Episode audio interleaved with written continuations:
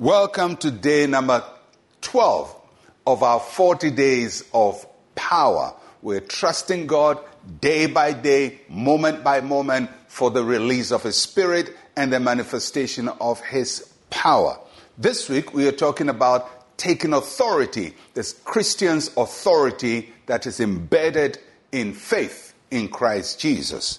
And so we go to the Old Testament and we look at a man who exemplifies authority for the Christian or for a child of God, Elijah. So 1 Kings chapter 17 verse 1.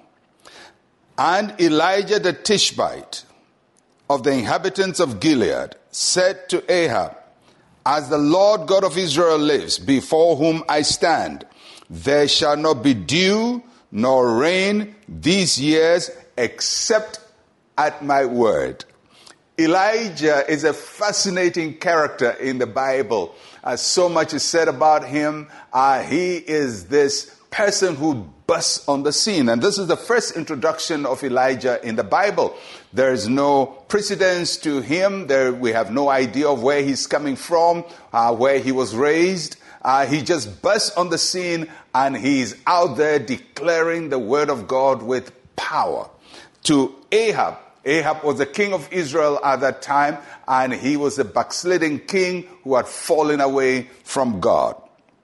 So, either time that Elijah burst on the scene, the people of Israel were worshiping idols. His name, uh, Elijah, uh, means God is my God, or the Lord is my God. And so he comes against Baal. Baal is the god of the surrounding cities that the Israelites have incorporated. And now, through Ahab and his wife Jezebel, Baal worship has now become the worship of Israel.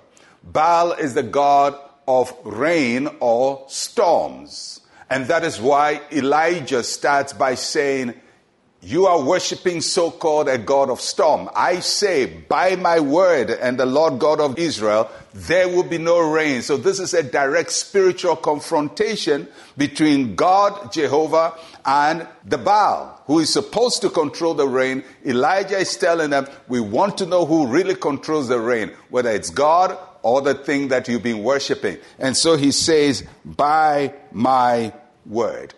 The Christian has enormous power in our spirits. But that power stays in our spirits and may be of no effect until we release the power out. And the way to release the power out is through our words. And that's why Elijah came and made a declaration.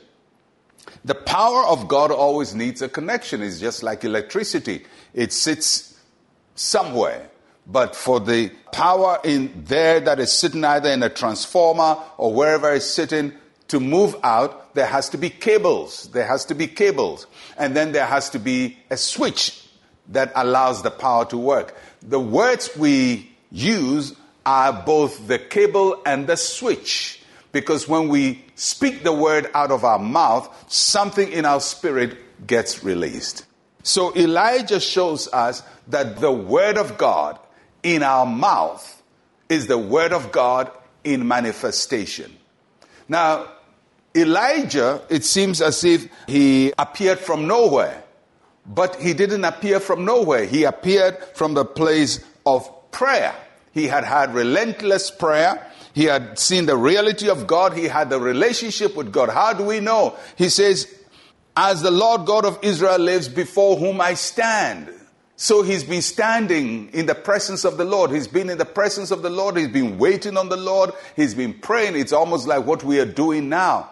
And then after he had come from the place of prayer, he starts declaring with authority the word of the Lord. And that's what happens. We pray to build our relationship with God, to harness the power of God, and then we speak to release the word of God out of our mouth. And if you are a child of God and you know Jesus Christ as your Lord and Savior, and Jesus is the Lord of your life, then the power of God is in you.